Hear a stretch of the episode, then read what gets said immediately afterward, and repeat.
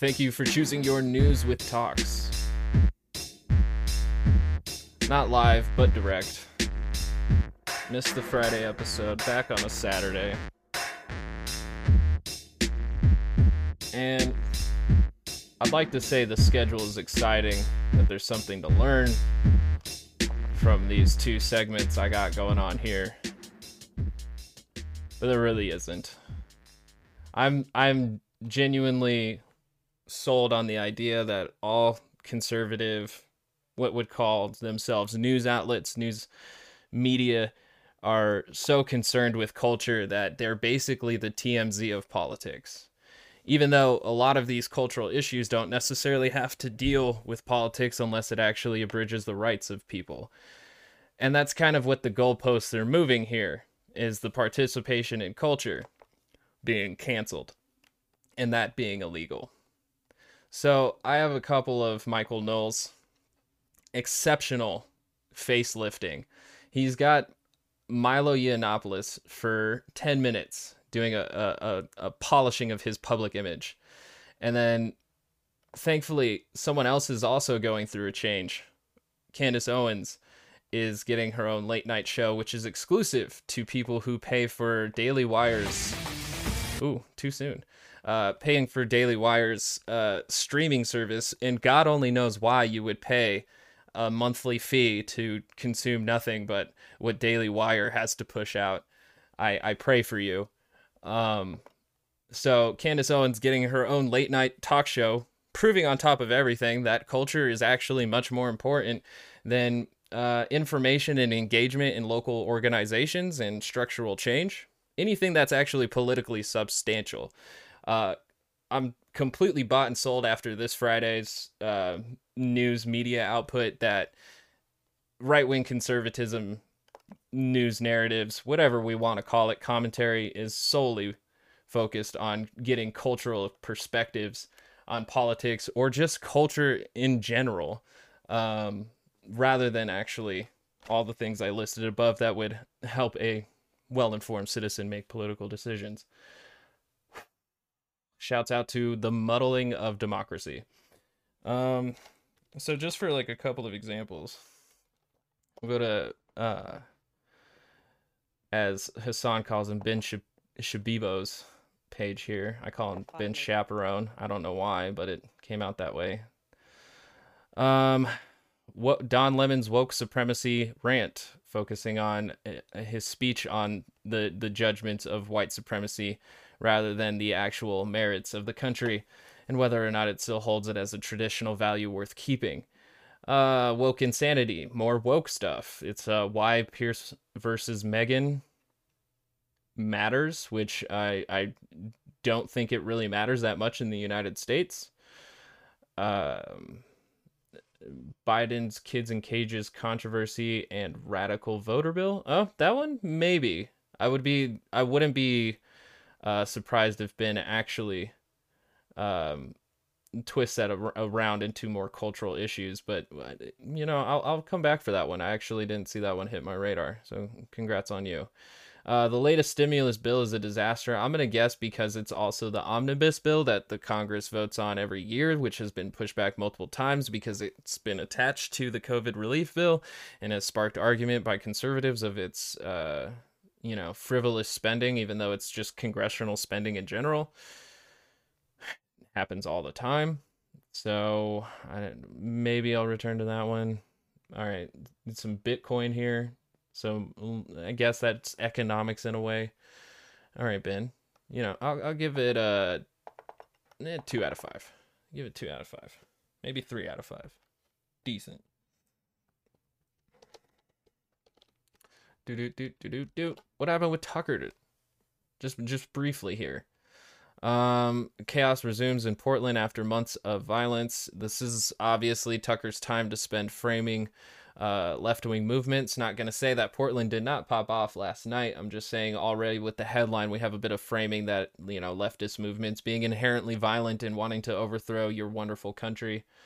And it's only two minutes too, so there's not really much information about the actual protest itself that was going on. I'm sure he, you know, maybe laces in a, a little bit of representation by some group, but it's it's mostly anti-left movement probably. I don't believe Biden has the backs of troops. Um, I guess that's just, you know, political slander as usual because we haven't really seen too much from Biden except for the fact that he's continued to do the same thing that we've been doing in the Middle East since Bush. So, I mean, yeah. Uh, Tucker responds to Pentagon's criticism of his show.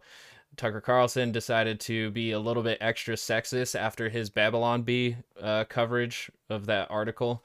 So he got in a little bit of trouble of saying how weak our military is for having women and how pregnant women are uh, weak assets, which, you know, not even going to get into it because it's just so ridiculous. Um, let's see. Yeah, that's, again, I'm not to give him, I'm, I'm to give Tucker actually a zero out of five because it seems like he didn't even cover the bills that passed the House recently. So uh, mostly cultural issues from Tucker there, so that's a zero. Um, let's see what Michael Knowles did mostly, since we're gonna move into his two videos now. These are the, these are the big time influencers that get you know a ton of uh, eyeballs on the on the conservative interweebs. Uh new autonomous zone around George Floyd. Again, I feel like that's it's probably going to be some fear mongering on leftist organizing.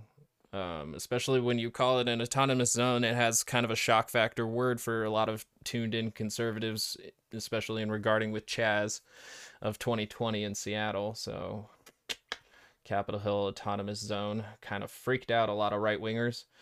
Uh, husband doesn't want wife to stay at home.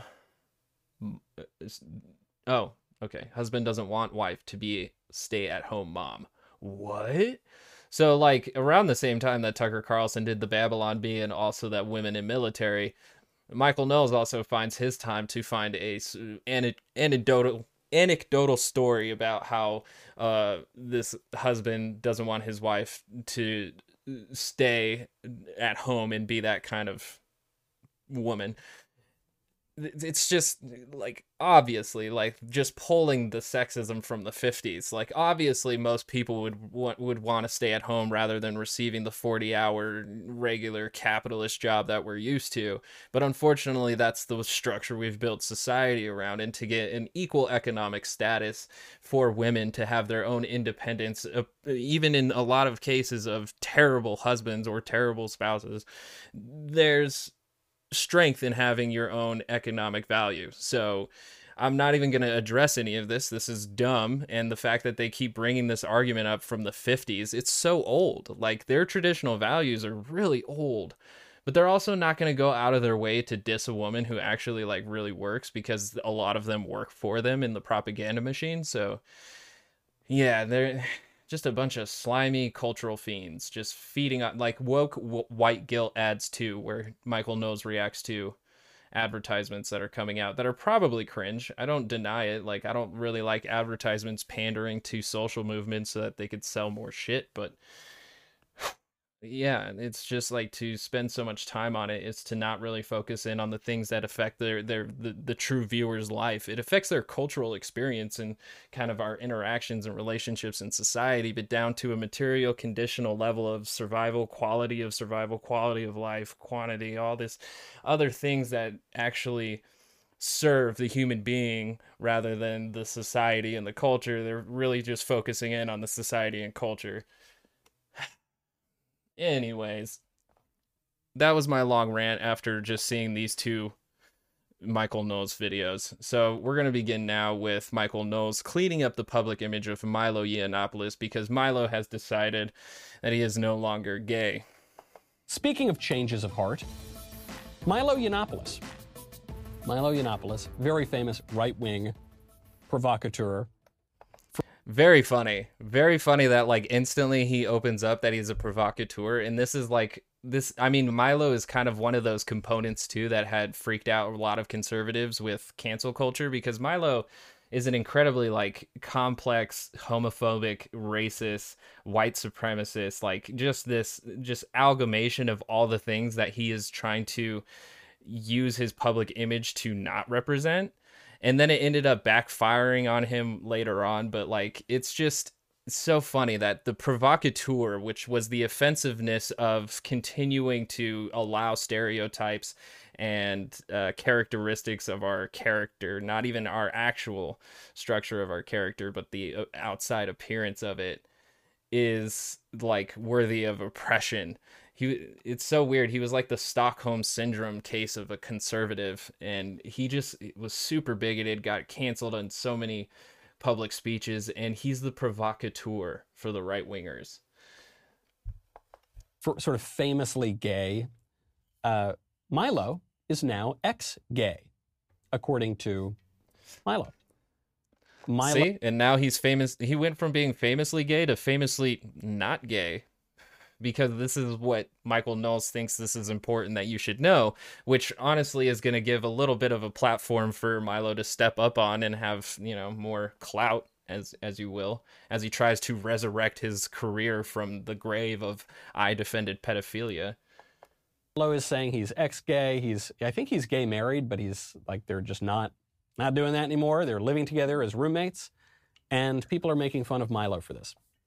Is this a troll? I don't. Maybe it is. I don't. You know, Milo is sort of a famous performance artist, so maybe he's just kind of he's just doing it as a publicity stunt or something. It's amazing, like calling him a, like a performance artist, because then we would have to assume that he is actually a parody or satire version of a conservative or a far right winger, but he's not.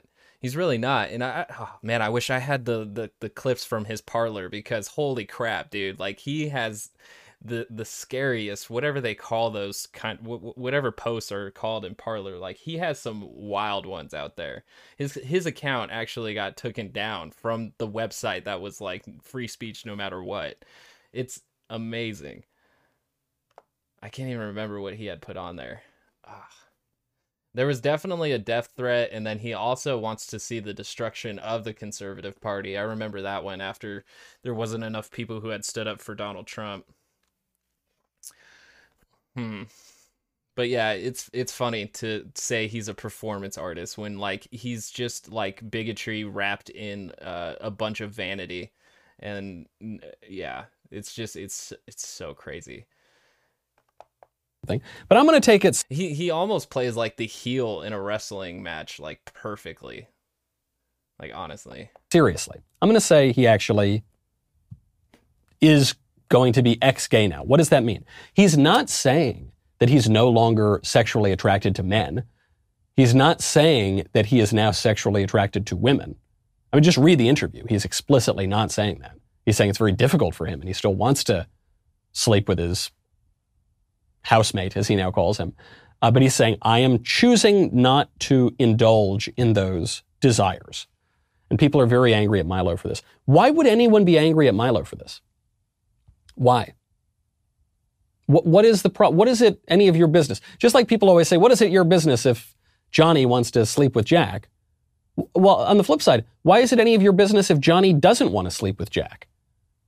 If if it's because he made it public. Like the, that's like one thing that Milo certainly hasn't been shy of is that like airing out his public business and like that's where you find the little lines of of like you know homophobia white supremacy is through his details and the shit that he says. We're told that we now can construct our own sexual identities why is it the case that the the uh, sexual identities can only go in one direction? Why is it that it can only go in the direction of indulging one's natural desires See, but that's like the thing though, is that now they're making that case that like you can control your gayness. There's no reason for you to be gay. Why can't it go in the other direction too? If some guy comes out and says, you know, like I'm not mad or I'm not making fun of Milo for saying that he's no longer gay. I just think it's, it's specifically tied to him not making as much money as he used to based off of the antics that he would get himself into. So he's created a new antic and one that fits perfectly in the conservative sphere because it's always about being a recovered leftist or a recovered homosexual or even a recovered Democrat black person. You know what I'm saying? So it's it just it fits it fits in exactly what he's doing and he's taken enough time away from when he defended pedophilia to kind of muddy that up and then maybe even go on the apology tour or whatever he needs to do because even the funny thing is, that he said he found his way out of like his uh, i guess gay urges or indulgences in Christ, in Jesus, in in in in religion. And I, like specifically in his case when defending it is that he was glad that his uh, priest had invited him because he seemed like he was acting like he was a consensual child at the time that he invited him to give him head. So like literally too what brought him into being gay was the rampant problem of reli- like re- like priests being pedophiles there it's literally in the details of the shit that he says and it's so funny that they can cover it up by saying performance artist don't take him seriously provocateur oh he's always pushing those buttons. Like it's so ridiculous. Done that a lot. I've done it for a long time but now as i've been thinking about it and praying about it i, I don't want to do that anymore. I I my sort of mind does not want to do that. My sort of more flex. See, that's hilarious. He's like, why judge somebody if we're if we're not judging people for being gay? How is it that we're judging somebody who's deciding to live a gay but non-sexual gay life. It's just like, dude, you you literally would want to ban gay marriage if you had the opportunity. That's your political party and your ideology fits right in those traditional values. So obviously, you do care to a certain extent of what people do. You're only using that argument in this case because of the the the provocateur moment to stunt on some liberals because some dude says he's not gay anymore in front of everyone a guy who never stops living a public life. Fleshly desires do want to do that, and so I'm going to try to tame my fleshly desires because that, in my view, is, is the right thing to do. And so that's what I want to do now. Why would anybody be angry about that? Milo Yiannopoulos is now ex gay. He says. And again, I don't even think most people are mad about it. I think they just don't like Milo. it's just he's not a good person who's been grifting since the grift was born, and he's still grifting. Here like, is the interview. Like, at what point are we supposed to believe anything he says if he's known as the street performer or the the the, the arts performer? Like, come on. That literally says that he has no ego that you can actually know personally. It's in LifeSite News. He opens up and he says, Secular attempts at recovery from sin are either temporary or completely ineffective. Salvation can only be achieved through devotion to Christ and the works of the Holy Catholic and Apostolic Church.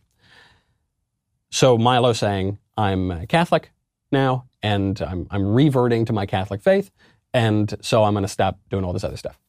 That's great because like now he can use religion as a bludgeon. Like he can use every action that he commits now at this point as the the word and act of God. So like literally he is also this divine golden child now. So that's great. He's picked a perfect narrative for the restructuring of his character. It's almost as if like he had gone through like like the Hollywood tr- Hollywood treatment where like one of them gets super addicted to drugs so their their public relations people are like yo you really need to go to rehab and people need to see you go to rehab and when you come back out you have to be devoted and and and turning your life over to a new lead. Like this is the Hollywood treatment to getting someone back into work into the public life again on a conservative value. I have no problem with religious beliefs in themselves. I just really don't like when they're used by opportunists. Is this just a troll? If it is a troll, it's a it's a funny troll, right? I mean, it is. It, you've got this guy who is as flamboyantly gay as anybody in public life, and now he's saying, "Nah, I'm not doing that anymore." Is that a troll? I actually have a reason to think that it's not a troll because uh, being a Catholic myself, Milo and I run in some of the same circles. I don't really, I don't know him, but I we do know number of people in common. And uh, I, have been hearing about this for a while that Milo is sort of re exploring his faith and sort of taking his faith, Catholic faith, more seriously. So i have been hearing about this for months, maybe more, maybe even a couple years at this point. Uh, so I, I, guess I was not quite as surprised to see this interview as, as some other people were. He goes on.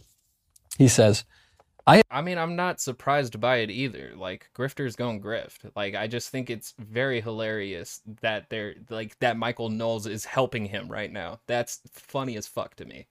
I've enjoyed a lifeline, a lifelong affection for the absurd and the outrageous. So part of me gleefully anticipates the day I can seize the moral high ground, however briefly, to denounce others for failures of piety and sobriety. I hope people will support and pray for me, if for no other reason than they share my delight at the prospect of Milo Yiannopoulos furiously and indignantly railing against the homosexuals for sins of the flesh. That's a very funny line. Again, What? sort of when you see these funny lines, you start to think, hold on, is this whole interview just another another performance? That like he's just made his homophobia even like more stronger through the like the the rhetoric of the church. That's all he's just done. Like what? How are you apply? Oh oh yeah. Well, he doesn't want gayness to be happening. That's wow. What the? I need to hear that quote again because that was. Wow, dude. Oh, okay. He says, I have enjoyed a lifeline, a lifelong affection for the absurd and the outrageous. So part of me gleefully anticipates the day I can seize the moral high ground, however briefly, to denounce others for failures of piety and sobriety. I hope people will support and pray for me, if for no other reason than they share my delight at the prospect of Milo Yiannopoulos furiously and indignantly railing against the homosexuals for sins of the flesh. Oh my god. I I'm just he literally just said like I hope like I know some of y'all will like I I love to stand he he even said like I love to stand on top of people who fall apart. And while I do wish uh Milo a healthy life, I don't really want it to be successful because like at the very end there he definitely said he's he hopes people are excited for Milo to return to Gay Bash. Like that's literally pretty much what he said is that he's like I'm so excited to get on the moral high ground of people who can't keep their shit together after not being able to keep my shit together. And now, now that I can do that, I can also bash the other gay people and I know that's what y'all want to see. You love trolls bashing shit in with their clubs, their bludgeons, and this time it's fucking religion. And Michael Knowles gets a kick out of it. I am just the brazenness of these slimy goofballs. I cannot believe. That's a very funny line. Again, uh, sort of when you see these funny lines, you start to think, hold on, is this whole interview just another another performance?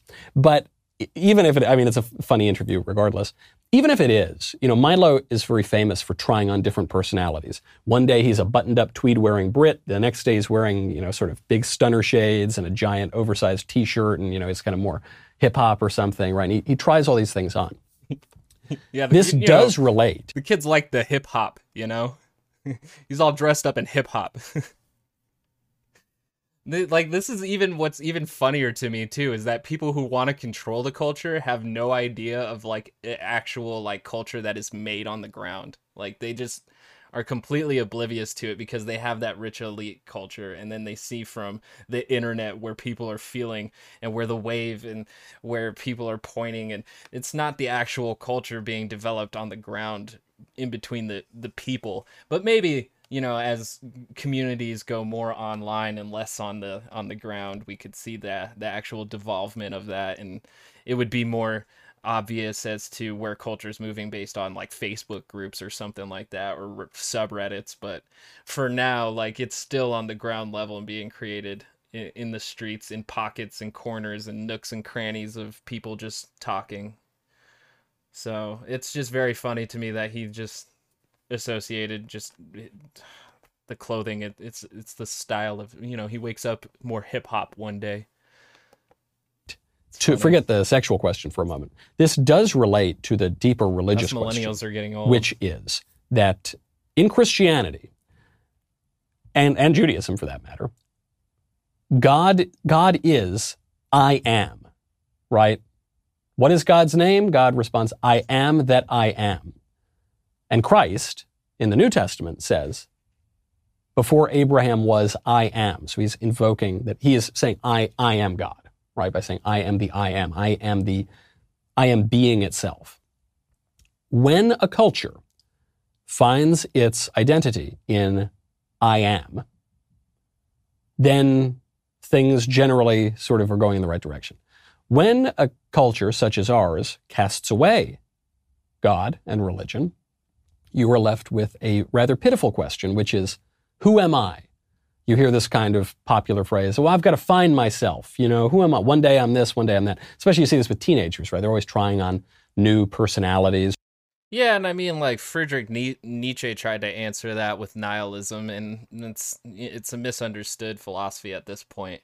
Um, and then I mean, even the existentialists tried to answer that question too through existentialism. But I, I you know, I kind of floated towards the Eastern philosophy side because it has a much more bridging gap between God and the self. And so, with you know broader philosophies, just because you denounce the Christian or Judeo Christian standard normalized orthodox God doesn't necessarily mean that you can't find it through other sources. I would say maybe some are better than others, but I think what's most important is that it fits the individual so that they can live a life that isn't steeped in um I don't know, a, a, a, um, a drifting meaninglessness. So, yeah, I, I, I don't think our chosen religion that we feel that this nation should represent is the exact choice for everybody but i don't blame for people for going in that route because it is a rich scripture. Um, the unfortunate thing is is that again it's so popular that it wants people who have influence to use it for influence.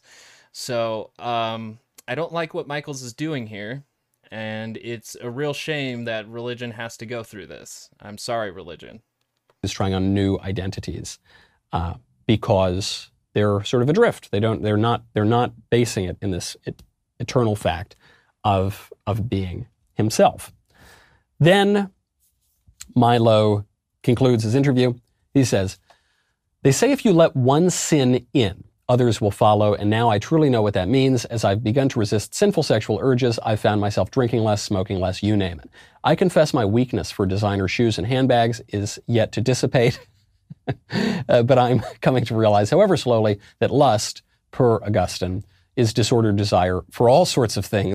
I like how laughing off the the sin of gluttony and greed is like just perfect also for our society because you know capitalism but like um I don't think there's anything wrong with like the the problem that religion really like with these kind of people is that they use the influence of the necessity of discipline. And I think a lot of religions can offer that, but also a lot of other things can also offer discipline and meaning that isn't necessarily um, tied to the mythology of the greater universe and where you're placed in it. Sometimes it's an actual smaller story as you know you know writing or for some people it's literally playing video games has made their life incredibly disciplined and to the point that they're professional stars. Some of them have still given into the seven deadly sins. I'm not going to name names mainly because i don't remember them but there were a couple of cases. Um, but there's different routes of discipline. Like karate is one of the you know easiest examples to point towards and it's not necessarily a religion but it does build itself in a lot of ways of religion because it has practices in a lot of ways of rituals and it's got its own traditions and yeah so there's there's a lot of outlets that you can have. I just find it unfortunate that they use this one in this manner. It's really gross. Not just nfl players. And uh, so what, what he is espousing here is a very Catholic point of view.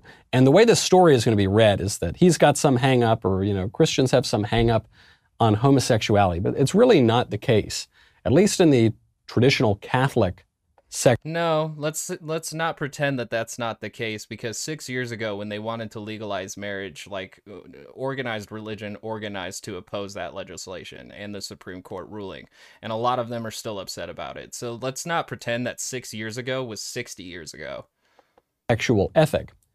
It's not just it's not just Milo's sexual desires that are off limits. It's a whole host of them because we the, the Catholics believe that sex has to be ordered toward a purpose. Right? So those sort of things that you do when you close the blinds and you're alone at night, you know, that that's off limits. Uh, having sex without the uh, possibility of creating life, without, without, I'm sorry, without the physical possibility of creating life, that's off limits. Uh, it- it's a very it's a very uh, Rigid. focused kind of uh, sexual morality.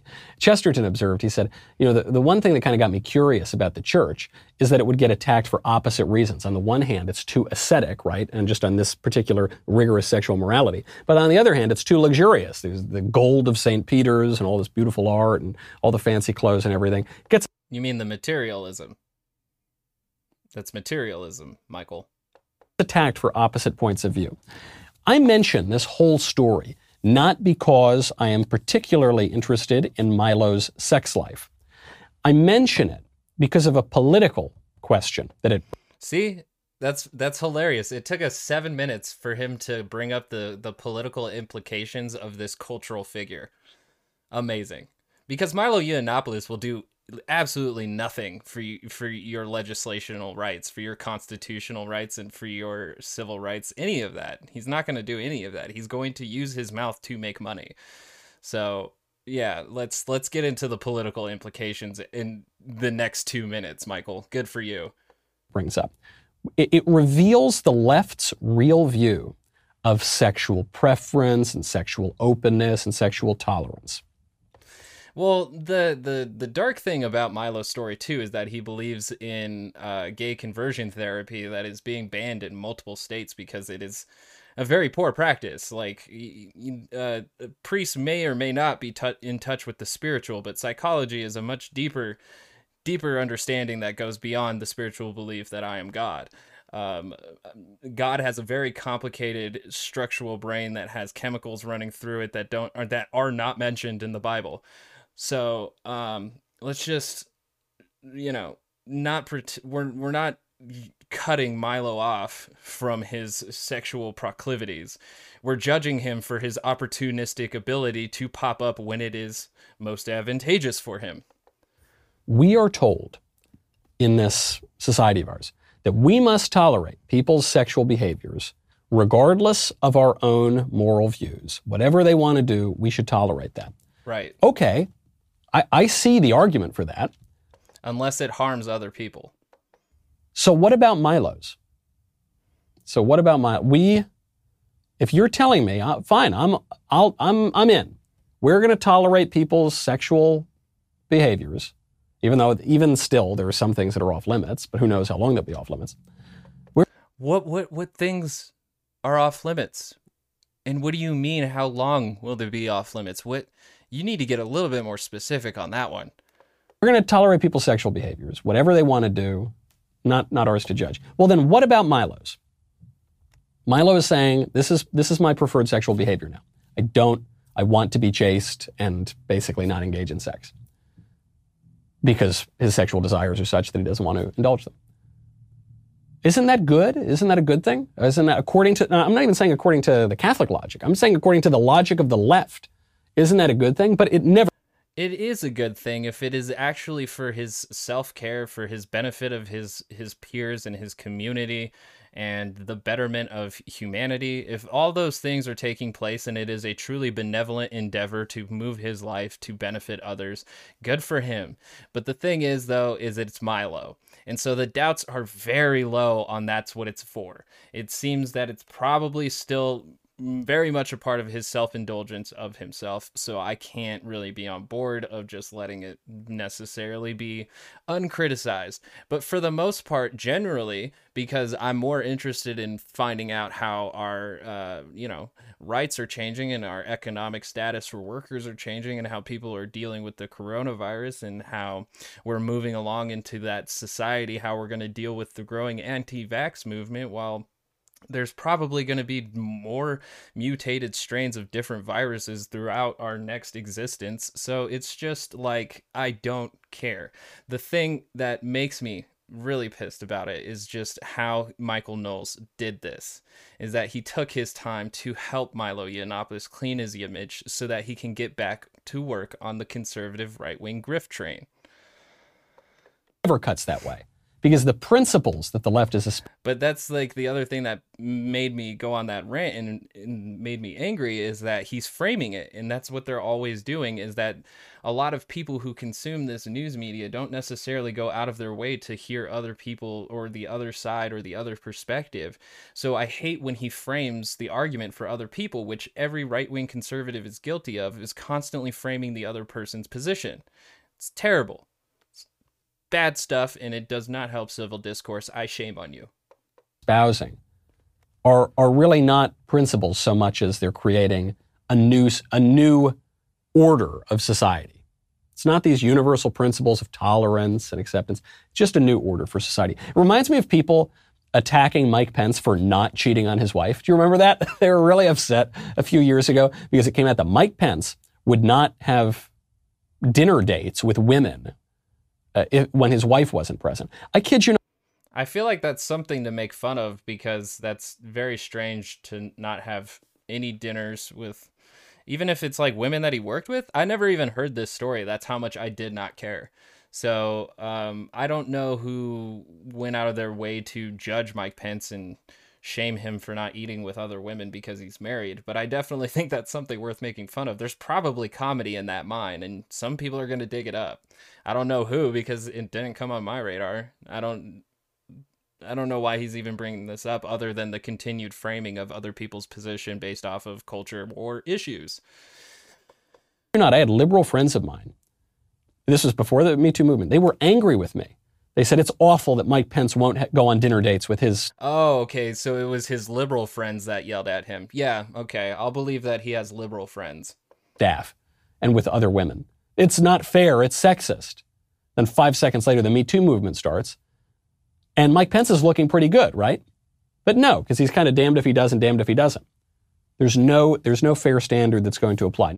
If you, I mean, I don't care why he doesn't eat with women. Like, it, it I mean, it, it, could like if he said that they're dirty swines with hooves that he didn't want to share a table with, then that's a different story.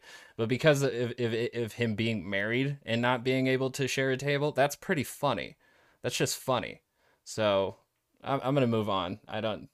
Good for you, Michael. Let's let's also help Candace Owens' career now. He's just a stepping stone in the right wing gr- grift at this point.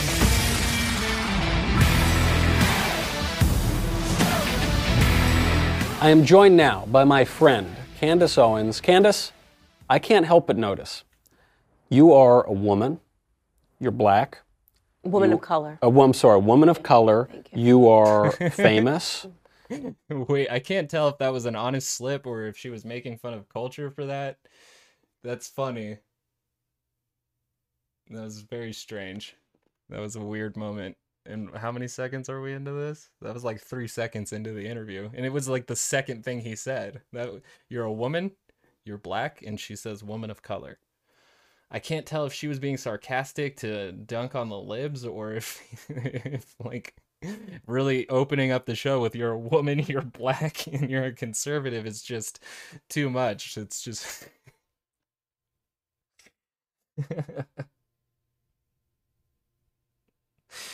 Oh man, I never want to have that much money. I, I to to be tied to that much money and need that much money. I don't. I can't do it.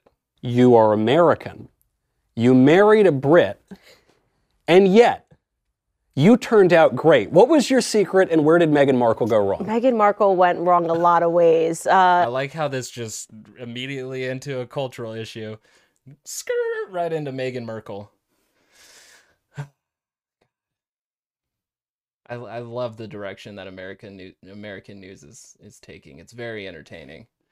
Like it's it's honestly like the the carbohydrates like ice cream of news, but it it man, am I getting my chuckles? This is too much. Too uh, much. Uh, first and foremost, oh, she man. is a Hollywood leftist. That's all mm. you need to know. Mm-hmm. You know what I mean? And framing the other person's position immediately. Good, good. And all you need to know, she's a leftist. That's it. You know everything you need to know to hate her.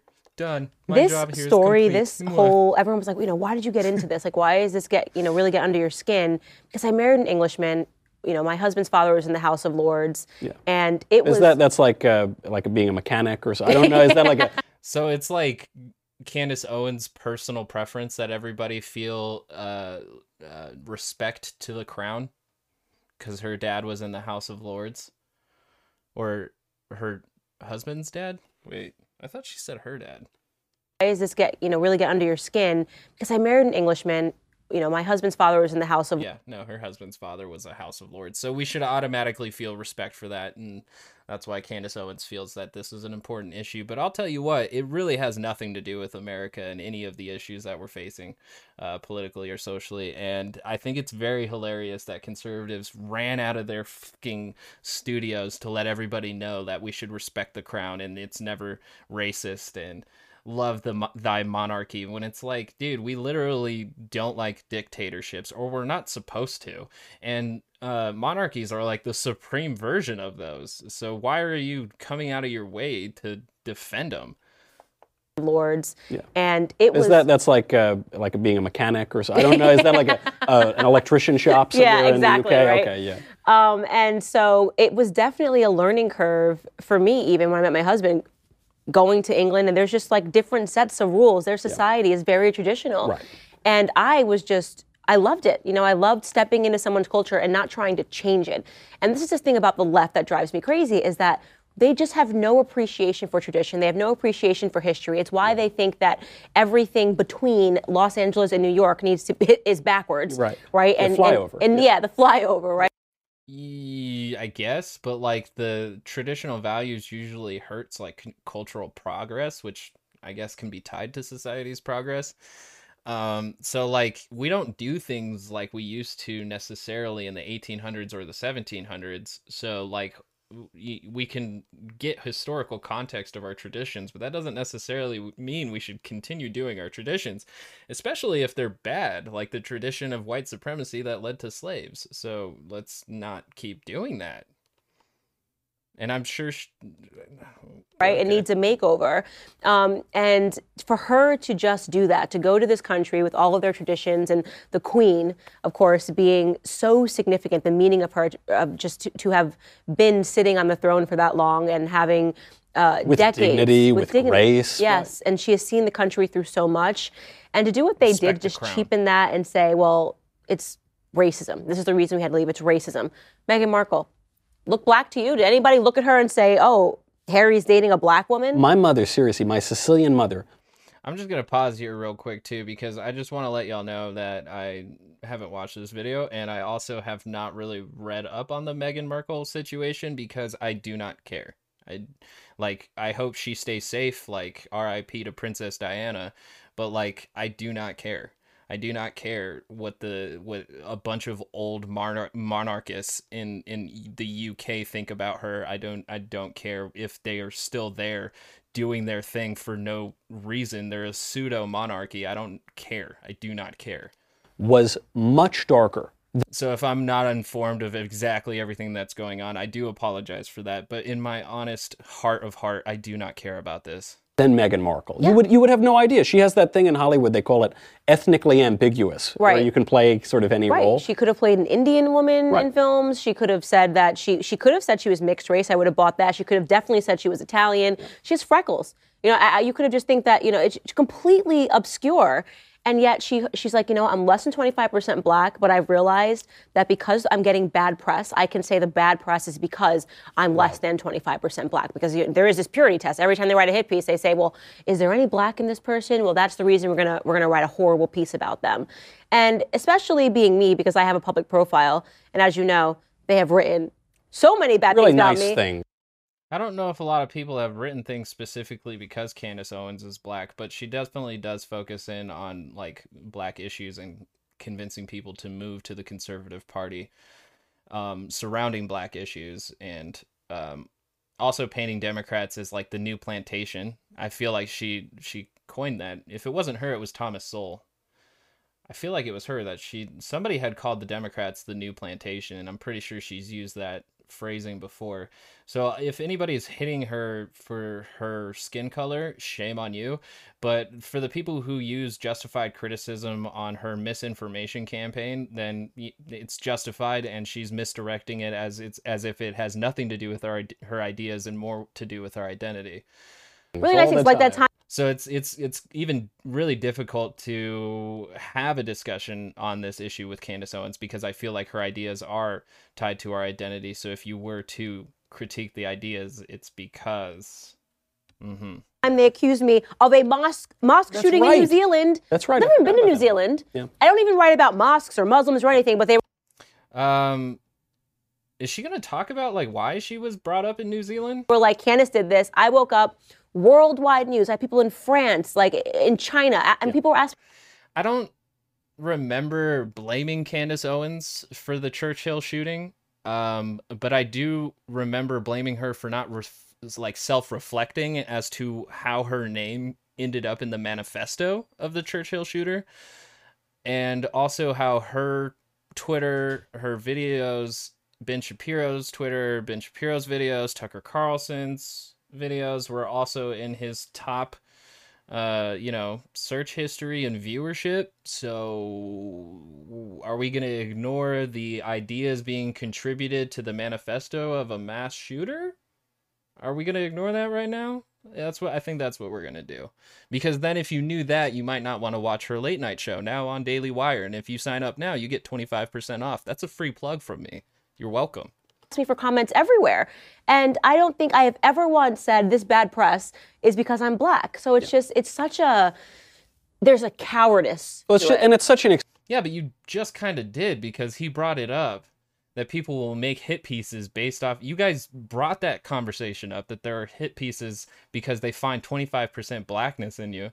And then you said, yeah, and especially me because there's so much bad media around me. And so you did link that to to to your critique was that it's because you're a black conservative. But it's actually more just dealing with the actual things that you say, Candace. Excuse. I said there was a great headline in the Babylon Bee said, Meghan Markle inspires millions of girls by showing that no matter how rich, beautiful, and famous you are, you too can be oppressed. Right. You know, she's oppressed, and she's sitting Yes. across from Oprah. Yeah. You know what I mean? And she's they've been living in a, a actually I think at some point they were at Tyler Perry's 100 million dollar home somewhere, flying on his planes. And you really want me to buy that you were chased out of the country because I guess you were less than 25% black? And then the the richest part of the story is them claiming that Archie wasn't given a title because he was black.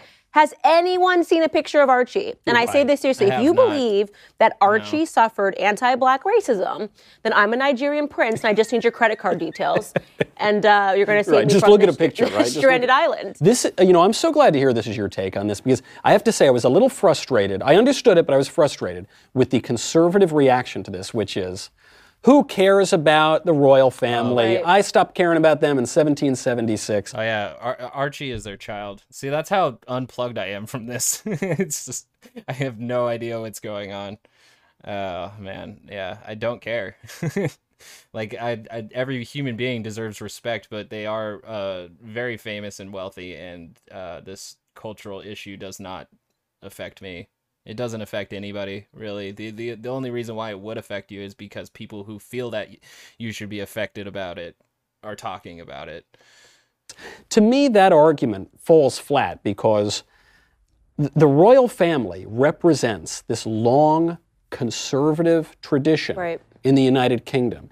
And to me, I think the reason the Meghan they represent monarchies like the zenith of divine right dictatorships like let's that's the they, they don't represent tradition as a traditional value they represent a very specific one which was that i am the king you are thy peasant like what what it's very specific. Markle story has really got you excited, kind of excited a lot of us, is because like they literally live better than like most of like average britain uh, london uk citizens just because of their blood. Like they're born into like this massive palace. Like it- this is so ridiculous. It is literally representing a meritocracy that their blood is better than yours. That's the cultural tradition that he's not diving deep enough into we're supposed to respect the crown when literally our founding fathers said there should be no crown this awful sort of modern millennial idea that everything in the past is bad Right. and wicked and racist is the word for that. Mm-hmm. And I, no matter what privileges I have, A lot of things in the past were bad, wicked, and racist. And a lot of things in the present are bad, wicked, and racist. And because of that, it's likely that our future will also have some bad, wicked, and racism going on. So, like, by not accepting the historical context of any of it, you're not going to see of any of it in the in the, in the present, and you're going to allow more of it to happen in the future. What are we talking about? Have. We all are so privileged.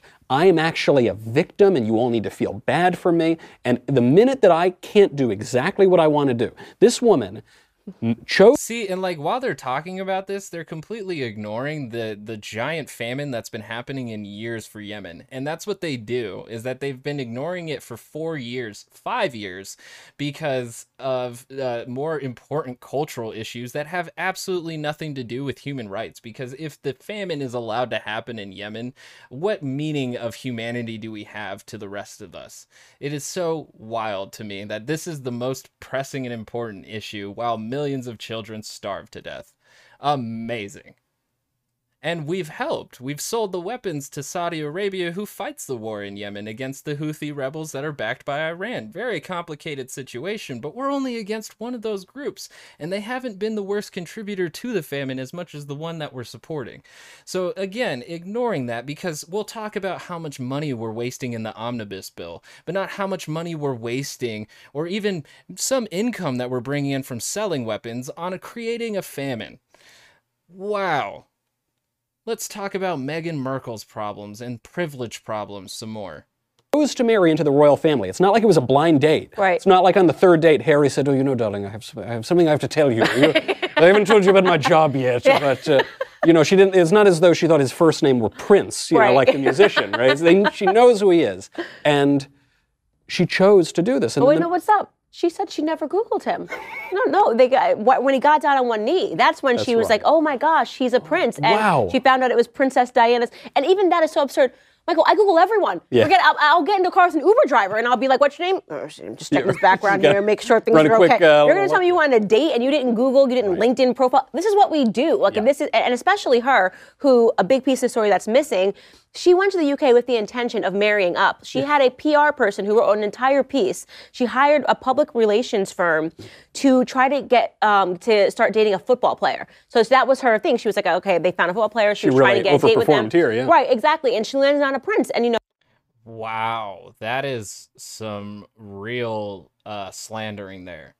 Uh, painting her that she went out there with the specific intent to f- marry rich. Don't know if it's true, but for them to bring it up is obviously intentful in smearing that character and destroying it. You know, Piers Morgan, who I really can't stand, but he talks about how he reached out to her and she kept saying she wanted to get involved in the circles because it just wasn't working for her in America. It wasn't working for her in Canada, so she was like, okay, let me try, let me try England. But and I feel like with Candace Owens not liking um, Meghan Markle, I, she's probably not the best person to get the opinion of the life of Meghan Markle or the details of them. So I'm I'm coming out of this with a bit of skepticism on what Candace believes, and that's probably from my bias that I don't usually like what Candace says on the regular. But so I'm giving Meghan a bit of a uh, benefit of the doubt here, but for the most part, still on the verge of just not caring about this story, and I really wish they would move on. She had no idea who Prince Harry or Prince William were or Kate Middleton. She just missed that whole thing. Right, of um, course. Um, she just wow. was there. What are the odds? Yeah. What are the odds? see what she described herself as? Because we should talk about that. No, I didn't watch the interview, but she said she felt like the Little Mermaid who fell in love with a prince and lost her voice. If only. I know. If only. Right. I mean, just try to think of this a straight face like she did. Let me try. I felt like, you know, the little mermaid who went over and found a prince and fell in love. I feel like whenever Candace Owens gets in beef with like another woman, she definitely reaches certain levels of petty. Definitely. Especially with how long we've been talking about this. It's a 15 minute segment with how many more minutes to go? I think we're like almost halfway through it. Ah, six minutes. Six minutes on this. Yikes. Yikes. Yikes. I'm not excited. I'm not going to watch her show because I'm not going to go to Daily Wire and subscribe to that nonsense. But yeah, if this is what's to expected, I. I give up. I, I don't think I can get up in the morning anymore, knowing that Candace Owens is trying to make late night comedy. Love and lost my voice. It's just as believable as you say, as you say this on air. Of Who course, is she even gonna interview too? Is she mostly gonna interview like people that are talking heads of the right wing, or is she gonna find like specific conservatives to come out of the the conservative Hollywood closet and speak about their views on her platform? I feel like it's mostly just going to be like the usuals. Like she'll probably bring on Prager and then a couple of like influential people that write stuff that I'm not too familiar with. Thomas Sowell kind of, you know, you know, kind of air about him, or maybe even like Milton Friedman, or probably Ben. It's Ben's pr- production company. Um, yep. So yep. And did you? Uh, my favorite part, as she's saying these sorts of things, uh, occasionally Harry would try to say, uh, "Will you notice? Shh, get out of here, Harry! Stop it!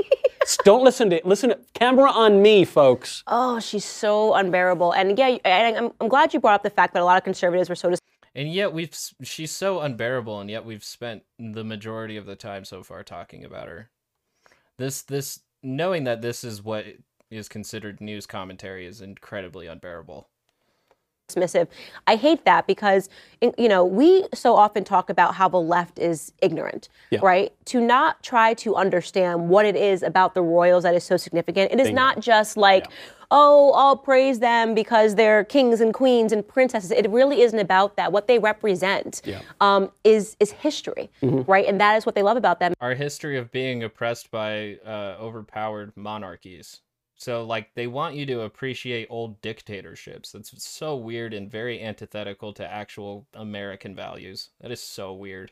is that these people they never issue political statements they don't just go where the wind blows and there is something about americans even the conservative americans that we have this strand of progressivism because listen look our country was built on that right we were built on kind of tearing down traditions and sometimes yes traditions need to be torn down um, but where we're at today where you have no appreciation for anything and that is why hashtag abolish you know which they're so dumb they're like abolish the monarchy as if the monarchy has any power anymore but Right. um, and they and actually they abolish the royal family It's still an institution that has influence. I'm not really too familiar with it, and a UK person would probably be able to s- speak more on that. But I mean, I'm pretty sure they're still involved pretty heavily politically. At least, you know, they meet with leaders and all kinds of stuff. So let's not pretend that they just sit in their palace and mind their own business. They're still uh, kings and queens in the political game of chess. family is where we're at Although Parliament and their prime minister makes most of the political decisions. Because they just want everything torn down, newer, faster, and they want the world to look like whatever Hollywood um, singers and actresses think that it ought to look Well, like. th- this was it. It- It's sort of this woman uh, seemed that she wanted to play a Disney princess more than she wanted to be an actual princess. And and how true is that of so much of our society? You know, Edmund Burke, the great conservative philosopher, his big distinction between the American Revolution and the French Revolution was that the American Revolution was kind of conservative. It didn't destroy Right. everything, right? Whereas the French Revolution really did destroy everything. And so They really need to be specific because by saying that the conservative revolution of our founding fathers um, didn't destroy everything, they literally built everything before really uh, changing that government into a specific federalized government because they still had certain aspects of the state apparatus. But the thing is, is that like this even though they didn't necessarily live up to the ide- ideals of liberalism, most of them would have been considered liberals at the time because they were propping up a government that was to be run with the consent of the governed. That's liberalism. Conservative values also sit align in that, but it's also in woven into the traditions and social conservative values it is so frustrating that our ideologies are just muddled up at this point because a liberal really doesn't mean what a liberal used to mean and a conservative uh, is a rarely new phenomenon since culture has been changing since like the 1950s so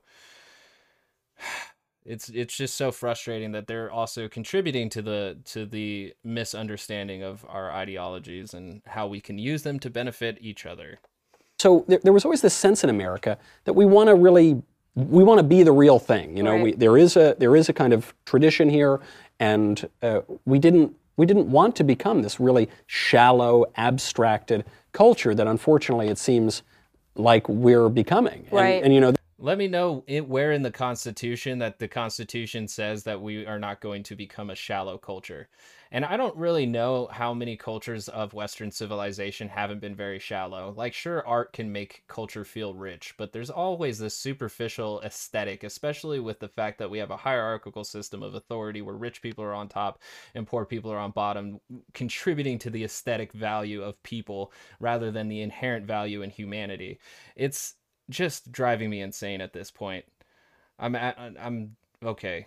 Brain, focus, focus. you hear so often from conservatives, we need to take back the culture. We need to fight back in the culture. Well, you know, All right, that that just proves that I feel like that's all they're focused on. Is that not actually changing the material conditions of your economic status and your political power, but actually just changing your culture so that you're not focused on that other stuff.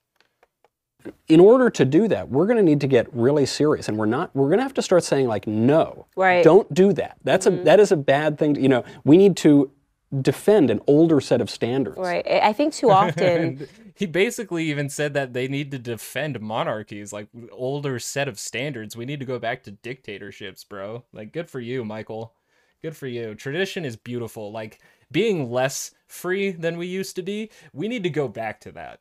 Um, we meet people in the middle, and, and, and it's such an easy game. There's wait, there's actually an expression that you use to talk about when it, what is the Overton theory, right? Yeah, the Overton window. Yeah, exactly. Well, that's exactly what the left is doing. It's brilliant, right? They're just they say something so extreme, like Yeah. here, here we are, and The right wing does the same thing with its far rightness. Like Trump moved the Overton window for far right beliefs very hard. Like especially with like how much people were okay with isolational nationalism, still with a very strong imperialist machine. It's very fascinating to me that that that is a problem of the left moving the Overton window into a more democratic socialist nation, which uh, most developed countries are at this point. They still have capitalism, but their government recognizes the needs for social safety nets, which puts that socialism in there, I guess. Uh, but conservatives, but conservatives have not been moving that Overton window away from the idea of liberalism that has benefited individuals into free expression. We actually need to move away from free expression because it's gone out of control because there's a bunch of heathens and hooligans and people running amok of our beautiful culture. It's just ridiculous. It's so sad. It's so sad that people would rather make money and cling on to these things that are always going to be dying, as everything does in this life, whether they be ideas or not. Everything decays and dies and becomes useless they cling to it. They just cling to it until there's nothing left to squeeze out of it, and it sucks.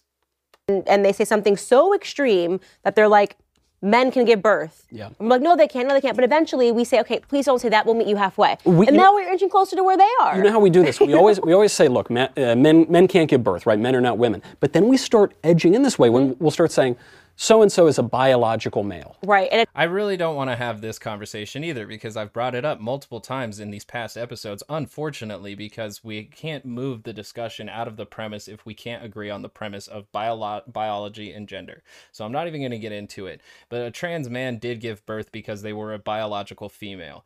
Do you hear how I use different nomenclatures and pieces of rhetoric to explain the phenomenon that happened rather than saying a man gave birth? You understand how that was actually easier to understand if you can separate the the the the the thought that keeps persisting in conservative minds that biology is gender identity. I just, I'm I'm exhausted. This video is very frustrating, and I cannot believe this is going to become a late night TV show. I mean, she's going to be hosting most of it, so I can't really say that this is where the discussion would go all the time because Michael Knowles is in control or the mediator of the conversation. But like, oh man, oh man.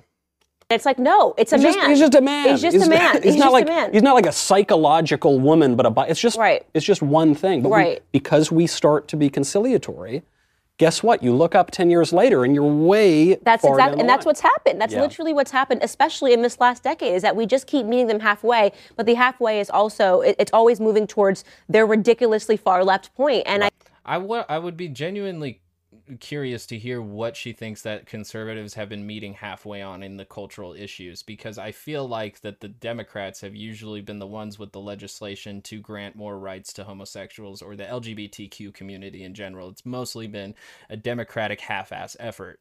Whereas with conservatives, it's been the same with every social issue from immigration to ending endless wars to um, uh, you know what people do with their sexual preference and gender identity it's stonewall. It's build a wall. Literally build a wall is the entire motivation of every social issue. If we can just isolate each issue and keep it away from being fed to the broader society then we won't have the problem anymore. That is their solution and it's sad Right. I think that there needs to be more. People say to me, "Oh, Candace, you're so far right." I'm like, actually, I'm just right, right? I'm just right. right. I'm actually almost in the middle. Yes. Because you guys have gone so crazy. Ten and, years and, ago, you would have been considered normal. a centrist, a, a centrist, normal, a normal, normal. See, and that's the craziest thing is that in the United States, our like political spectrum doesn't sit with the rest of the world. Um, the the the, the rest of the world actually has a left to right dichotomy. When we try to move left a little bit, we're moving from center right.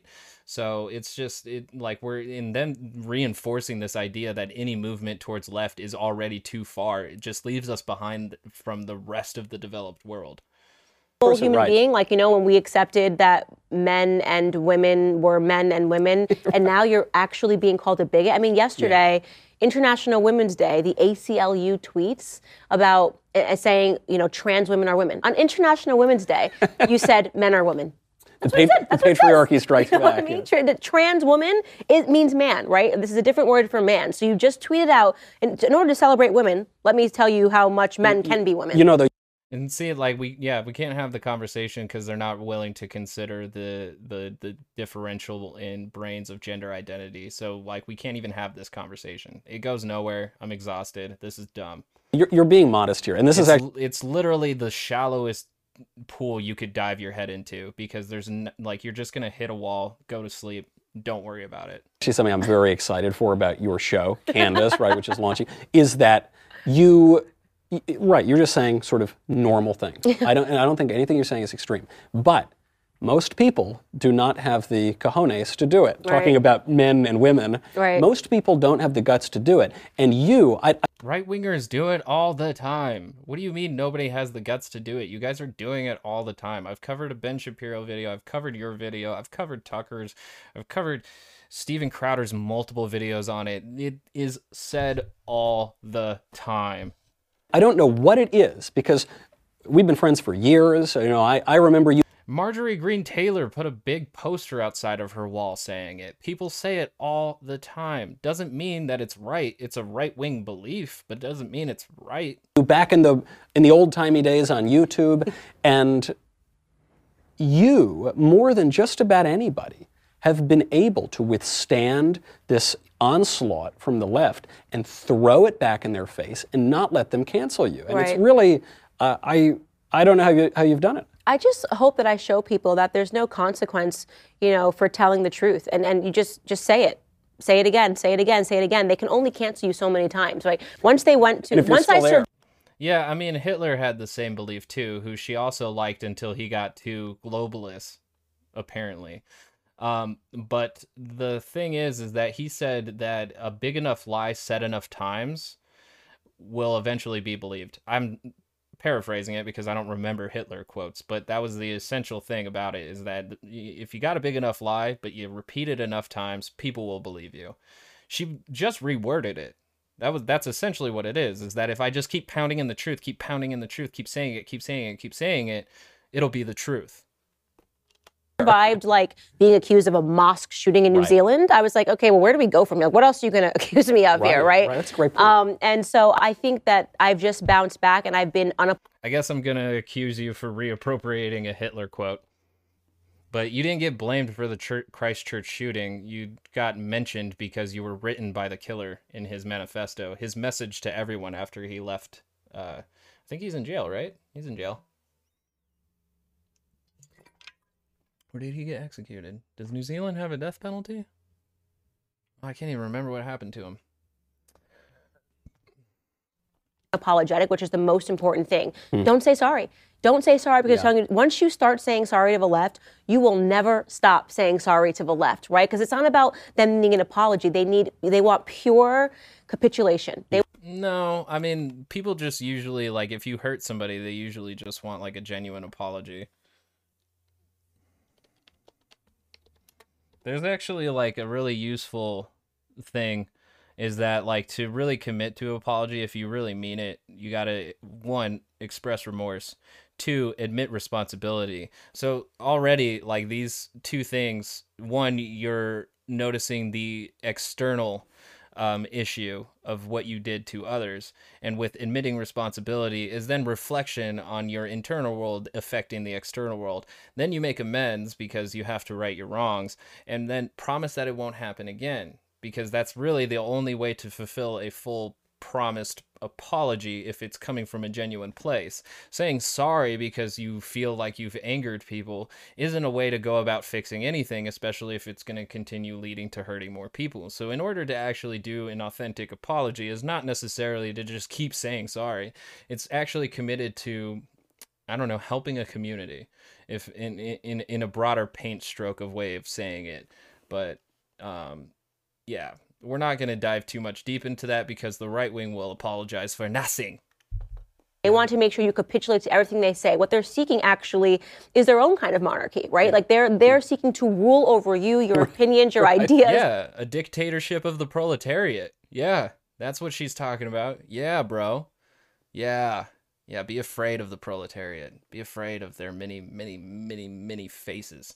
And their And established that's church. exactly their Their- that is their established church. They they seek funny. for you to be their peasants. And the second because like they they like it, just to show you how ideologically like shallow they are they don't even use like by saying the monarchy of the mob it's almost the reappropriation of the dictatorship of the proletariat but like not even the acknowledgement of how uh, those statements are contradictory and don't make any sense because if you if you have maximized democracy amongst proletariats or the working class then you don't necessarily have a dictatorship a dictatorship is power focused hands same as the monarchy and so a mob monarchy it's contradictory statements that really shouldn't click in people's brains as that makes sense. you say sorry, you become that. Well, this so is I just say, don't say sorry. Speaking of the church, I mean, this is something I've really struggled Like I even struggled when Marx had put that in the Communist Manifesto that there needs to be a dictatorship of the proletariat, but I think through that inherent contradiction is to I for me was to dig down deeper that that's just a ridiculous way of saying like uh, overpowering democracy. So I don't I don't really even necessarily agree with Marx's words in that and I'm going to get I could get hate for that just because I'm a bit illiterate and not necessarily as smart as I should be but and like when I read that I was thrown off and like how could we have a dictatorship of a bunch of people that literally the contradictory statements just don't click in my brain. We have to have outright, undeniable, immovable democracy. And so, just very fascinating in the wordings of how people use to fire up crowds. with. I think you're completely right. But look, as a Christian, I, I want to apologize when I feel I've done something wrong. I have no problem doing that. To, oh, miserable sinner that I am, I, I really don't mind it. Except I know that's not really what it is. that's not. when you apologize to the left, it's not, first of all, they're not seeking that in good faith. It's beating a dog into submission. yes, You know that what I is mean? that is what it is. It's sort of uh, it's unfortunate because I'd I'd I guess, but like sometimes, uh, you know, I can't really say I'm, I've never lived as a dog, but um, dogs can be trained into what is right and wrong, and dogs can change their behavior. But humans in, in, on that level is a much more complicated being because we have a lot of different other motivations than dogs do. So it's uh, yeah. I guess just by plainly laying that out is that if you have to say sorry to the left, you're not a dog being bitten beaten into submission and you will raise that don't tread on me flag and say I apologize for nothing. Nothing. love to be in a society where I could say, oh yeah, maybe I shouldn't have said that. Sorry. Mm-hmm. Yeah, exactly. And you know, it's funny because I did an interview the other day, and they said to me, sort of in preparation for the show, like, is there anything that you look back on in the past that you that you're sorry for, like things that you've tweeted and things of that nature? And I said, no, And I said, because I Love it. want to give permission to people that are following me to know that you're allowed to change your mind. Yeah. I was, you- remember this thing where you used to mm. grow up? Like, you know, a long time ago, I used to think Barbies were the coolest thing, and then all, all day society should be run by us playing Barbies in a room. That was Candace at four years old. Right. Am I allowed to evolve from that position without apologizing for my past? Well, I love it. You know, p- people throw this at you a lot. They'll say, I mean, it really depends on what you would actually regret, and that depends on each and every individual. But from my own personal perspective, I don't know if I can trust somebody who doesn't regret anything because, like, even like if you regret missing out an opportunity to get a free milkshake and you really love milkshakes, but you just flubbed the opportunity and you regret that, I trust you a little bit more than somebody who doesn't have any regrets because that just puts the fear of me that there might not be any self reflection of pers- of like people making mistakes and that is somehow reversed in her psychology that they're not allowed to grow but yet somehow regrets or mistakes or imperfections aren't a piece to uh, or uh, at least contribute to a person's growth so that's very strange to me very weird say, you used to be left wing, but now you're conservative. Ha ha, I got you. Yeah, I, I, I got a couple of brain cells. I opened a book. You know what I mean? I opened a book, and I'm like, it's it's just She opened very specific books. I feel like if you opened up enough books, you wouldn't tie yourself to a political party. I, I certainly wouldn't. I, I still haven't opened up enough books. I'm I'm willing to get up on here and um, comment on the commentators because they have too much effing power. But the thing is, though, is that I'm not willing to really capitulate to any movement or join any movement that um, I yeah I just I can't really see it happening in the contemporary times that I've found myself in. Maybe there's not enough trust in organizations to eventually do the right thing, but I have to go with what George Carlin said a while ago is that individuals are fine together, but once they start organizing and get together, that's when we start to see the problems. I don't think that's exactly how he said it, but I f- feel a lot closer to that.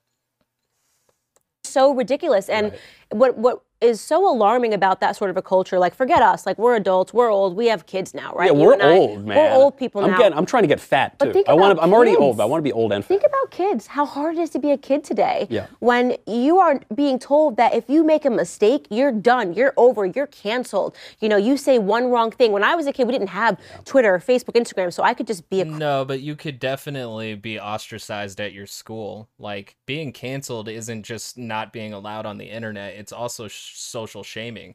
Like back in like medieval canceling people would be exiled. You know, leave my country. So like if you notice the canceling power because of the internet I guess has moved into the hands from the kings and queens who would exile people from their country down into the people who ha- who share the internet and they can block people or shame them away from participating in that global community um, but it's it's just ridiculous because that's it's not really been something that has it's changed just like much of the rest of culture and society has but it's not a new phenomenon. It's just evolved. So like kids getting shamed and ostracized in high school middle school elementary school daycares what have you that's that that's been canceling kids free expression for a while.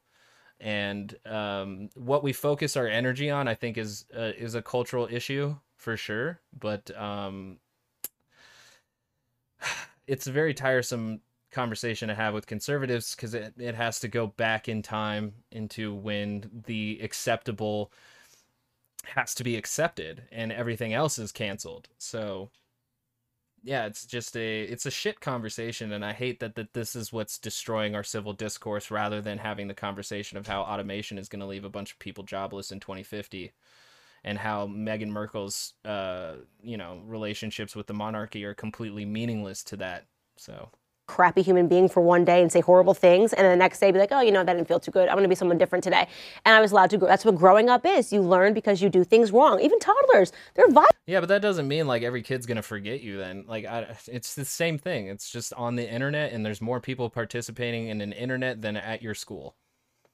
Toddlers are throwing things down. You know what I mean? They violent are. human beings. They think through things and they just they choose violence every day. Toddlers, right? Even my cute little newborn, you know, he he'll throw punches at me. same, you yeah, know, same and thing. I and it's like now the left is like, you I feel like that's environmental pressure, but I do think like you know with kids' curiosity, they can be very deconstructive but i think also two kids are some of the most like creative human beings on the planet because they're constantly trying to find something to to do and it could lead to wonderful imagination and all kinds of things wonderful things. Um, but to name kids as inherently violent is a part of a problem. It's a much broader problem of thinking that humans are inherently violent or inherently bad. Like if you're willing to say kids are inherently violent it's very weird that you would take take the opposition that a woman who can't raise her inherently violent child should not have an abortion.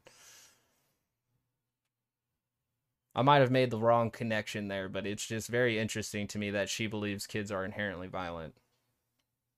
I feel like they they test things and some may or may not turn out more violent based on the responses that they get. You are exactly who you are when you are two, is when you are four. Candace, when Candace three years ago in politics, I've pretty much grown up politically, publicly. Right. You know, has to, you know, make apologies or make amends. No. If I said it then, I meant it then. But if I've transformed my opinion, here's why. This is what it looks All like better, to grow right? up. Yeah, Right. that's right. That's right. The, you, you know, if if I had social I media, mean, that's just essentially she's allowed to change her positions, but she's not allowed to acknowledge the feelings that she may or may not have hurted. That's basically essentially what she's saying.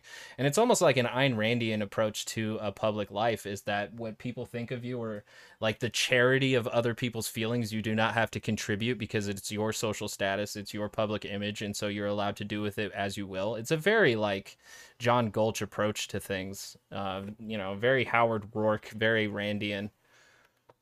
media when I was 11 or 12, Canceled. Could you? Yeah. Could you imagine? Because End the that, show that right stuff now. is there forever. But I love it because it takes a lot of gumption to be able to say, "Yeah, oh, I thought this thing a few years ago. Yeah, and now guess what? I've matured. I've Right. educated myself. Maybe that's something we can all do as a culture. As Look, I'm not sorry about all that Islamophobia back then, but I'm not Islamophobic anymore, okay? Okay? You gonna believe me? Cool. Good. I can move on with my career now. Well. You know, Right. one great way people That's can do that. essentially what they're saying. Tuning into Candace on the Daily Wire. I can't wait. It's going to be fabulous. I'm so excited. Yeah. for I'll be show. issuing tons of non-apologies when people are wait. offended. I will the next day. I mean, even see Like even Milo, like both of their segments were about how they're furthering their careers to continue offending people. And I'm not saying that our culture isn't easily offendable at this point, but the fact that that's e, they're explicitly saying that's where my money comes from. Seeing that tail in between the legs, copy and pasted apology that so many people do. Like, Yeah. you know, like they say one thing and then it's suddenly like the next day on their show, they're like, you know, you know, I want to apologize for some things that I said that made perfect sense, but I, see- I hear you that you're offended, so therefore uh, we're all growing. And it was just like, Never shut up. it. Just say, I'm sorry you were offended. Yeah. And you know, There- maybe there- don't watch my show. There have been a few times that there, where there's been a lot of pressure to give the apology, and I think there's an old Sicilian See, yeah, and I guess that's a part of a, a real apology is the commitment to change. She said, you know, I'm sorry I offended you, but don't watch me. I'm I'm very offensive. So I guess you know, you at this point, like people are just gonna have to, you know, choose as they usually do who to associate with, rather than feeding these people viral attention, which like this podcast apparently is kind of doing because I'm watching these people talk about it. But like every time she posts up on like the Twitter trending area, like it would probably behoove the those who are identifying of the left to not pay any attention to her and just let the right wingers just marinate in her because then maybe with the lack of outrage pointed towards her direction because that's obviously what she's feeding off of she can just have her echo chamber of followers and supporters feeding off of whatever she can scrape together from other news that that, that they would be pissed about such as Meghan Markle by talking about Meghan Markle trying to cancel the monarchy then she can just have her right-wing echo chamber and we just don't feed her. We just don't give her any attention because that's all she needs and wants in order to make money because it really has nothing to do with bettering the material conditions of working and middle class individuals. It's protecting the power by focusing on dumb culture issues. It's really what it is. It's it's somehow tying TMZ and like Fox News together in a much more woven aspect than I am very that I'm just not comfortable with. I don't it's gross. Gross. expression, just a little just a flick underneath your chin. That's what I think about it. Uh, my dear, Deaf I can't wait for the show to start. Everybody's got to tune in and watch it. Candace on the Daily Wire. I will be eagerly watching it just from right across the way, and I'll I'll see you around the uh, office water cooler. All right. Well, the Daily Wire is focusing on more and more cultural issues, and that's why they've got a movie company because they want to get those cultural issues into your entertainment. All right, that's it. The culture war has ended. I've called it. The white flag is up. I'm done. That's it. This has been Talks News, Talks with News, or News with Talks, where uh, I'm going to end it with a pledge. I pledge allegiance to liberty and justice for all. And that's all I have. Thank you for joining me. And um, hopefully there will be some substance eventually to, to, to latch onto. But unfortunately, all this culture war stuff is going to drive me off the wall.